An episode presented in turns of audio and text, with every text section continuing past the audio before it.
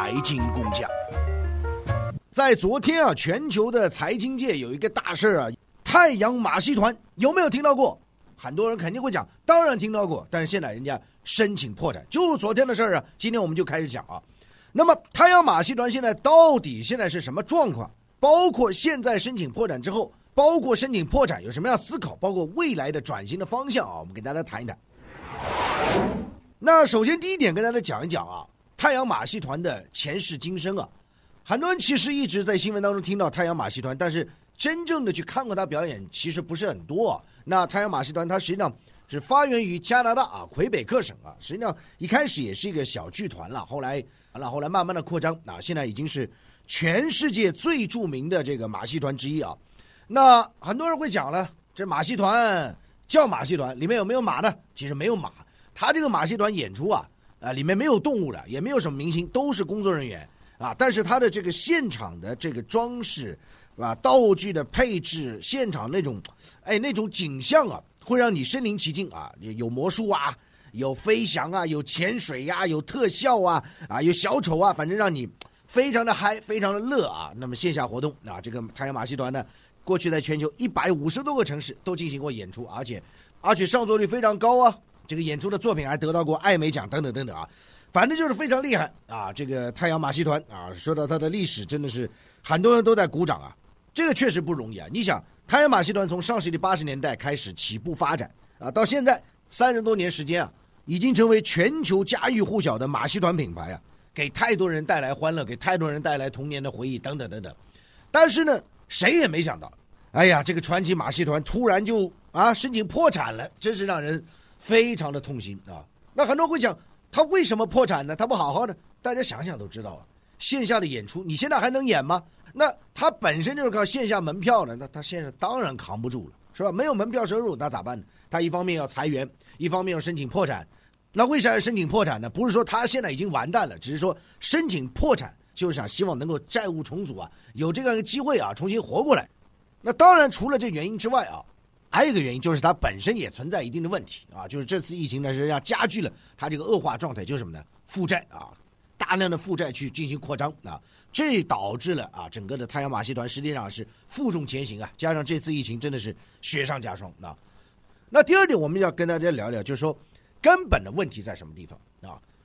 那首先我必须要讲，在这个三十多年的过程当中，太阳马戏团呢，它无疑它的作品是无可挑剔的啊。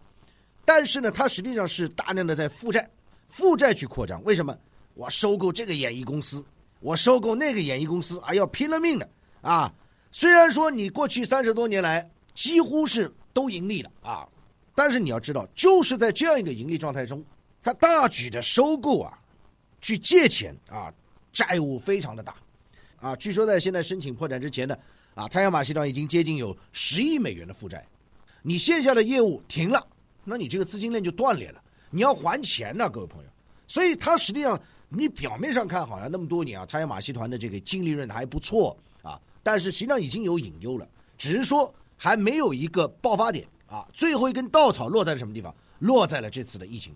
这次的疫情大家可以看到，甭说太阳马戏团了，其他线下活动，你看电影院都看不了。那太阳马戏团首当其冲，你那么多人聚集在一个场所里面行不？肯定不行。而且你大量的演员也不行啊，所以就关门。你想想看，这大半年都关了嘛？那你怎么办呢？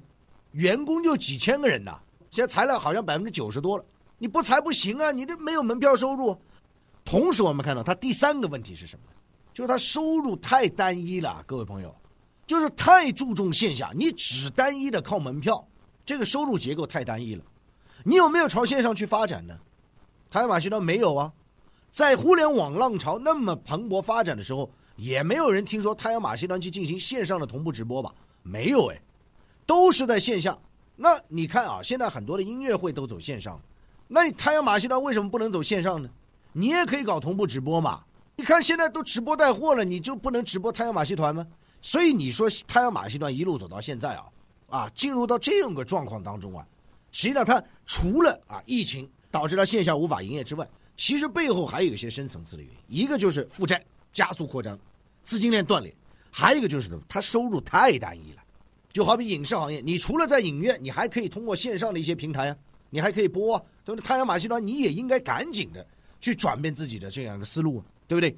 那好了，现在申请破产了，申请破产啊，这个重组啊，这个里面有几大股东啊，啊，一个就是一个私募基金啊，还有一个就是复兴啊，我们这里复兴呢有这个文旅方面的这个资本在里面，还有就是魁北克相关的这个养老机构啊。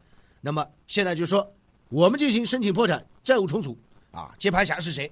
接盘侠一来，我们其他股东股份压缩，然后给接盘侠百分之四十五股份。那接盘侠谁来呢？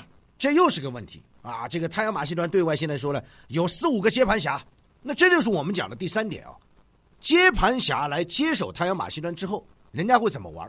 我觉得呢，其实任何的资本方也好，收购方也好，我认为首先还是肯定太阳马戏团这个 IP 的。就是当你听到这个名字的时候，哇，觉得他是这个行业当中的 number one，这个 IP 是价值存在的。就好比说一个企业不行了，但是它的品牌仍然在，我觉得。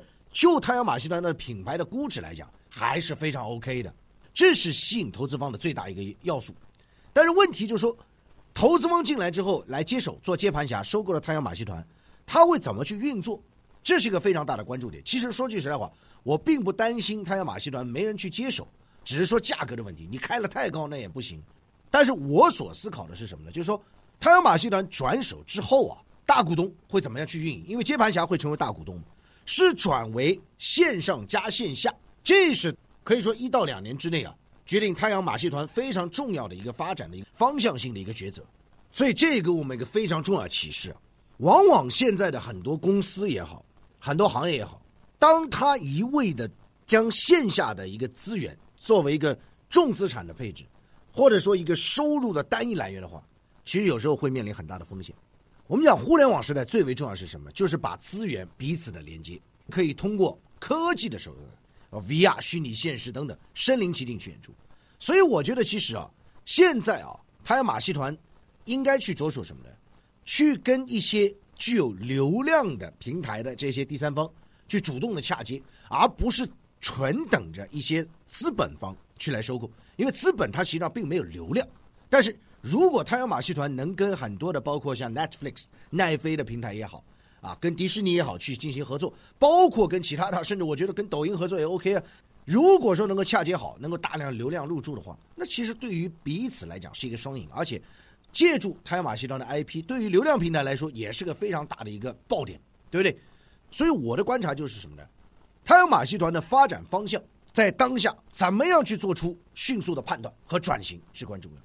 第二点，如果说从接盘侠的角度来讲，一定要去拥抱那些有流量、流量为王的时代，那就是整个的大环境都是这样，大家可以理解，对不对？包括每个人创业，包括每个人投资，包括每个人去观察生活当中点点滴滴，你都要看到很多的场景都可以通过线上去反映。